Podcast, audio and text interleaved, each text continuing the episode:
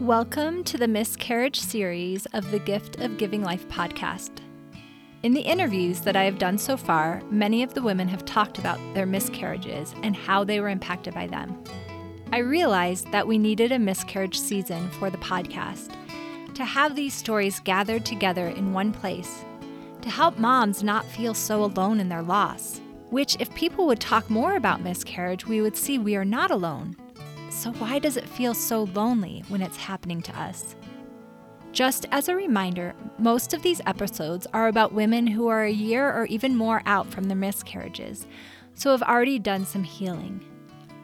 I hope that these episodes can help you feel not so alone in your losses, and maybe even can help you find the spirituality in this sad and challenging part of trying to give the gift of life.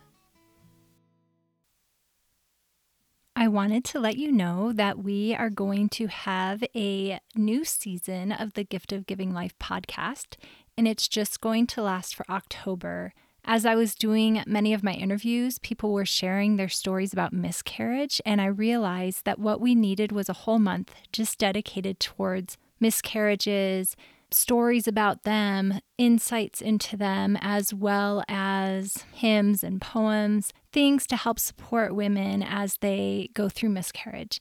And many, many, many, probably most women have actually experienced miscarriage, but not all of us talk about it all of the time. It's something that I only talk about, usually if someone else has had a miscarriage and they've come to me. And so I feel like this is very important.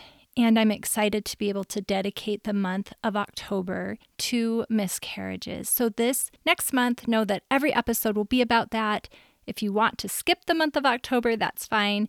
You don't have to unsubscribe, just choose not to listen to those stories, and it will be obvious that that's what they are about. And then in November, we'll go back to our normal schedule of events with birth stories and other essays about the spirituality of pregnancy and birth but I think I might have a Christmas season where we share Christmas insights and stories regarding birth because Mary, you know, is birthing Jesus during that time. We're celebrating that. So it would be fun to have a Christmas season, as well as maybe an adoption season or infertility season. It's kind of interesting to see all the different stories that we've gathered and to put them together into one block. So please reach out and let us know what kind of series you might be interested in.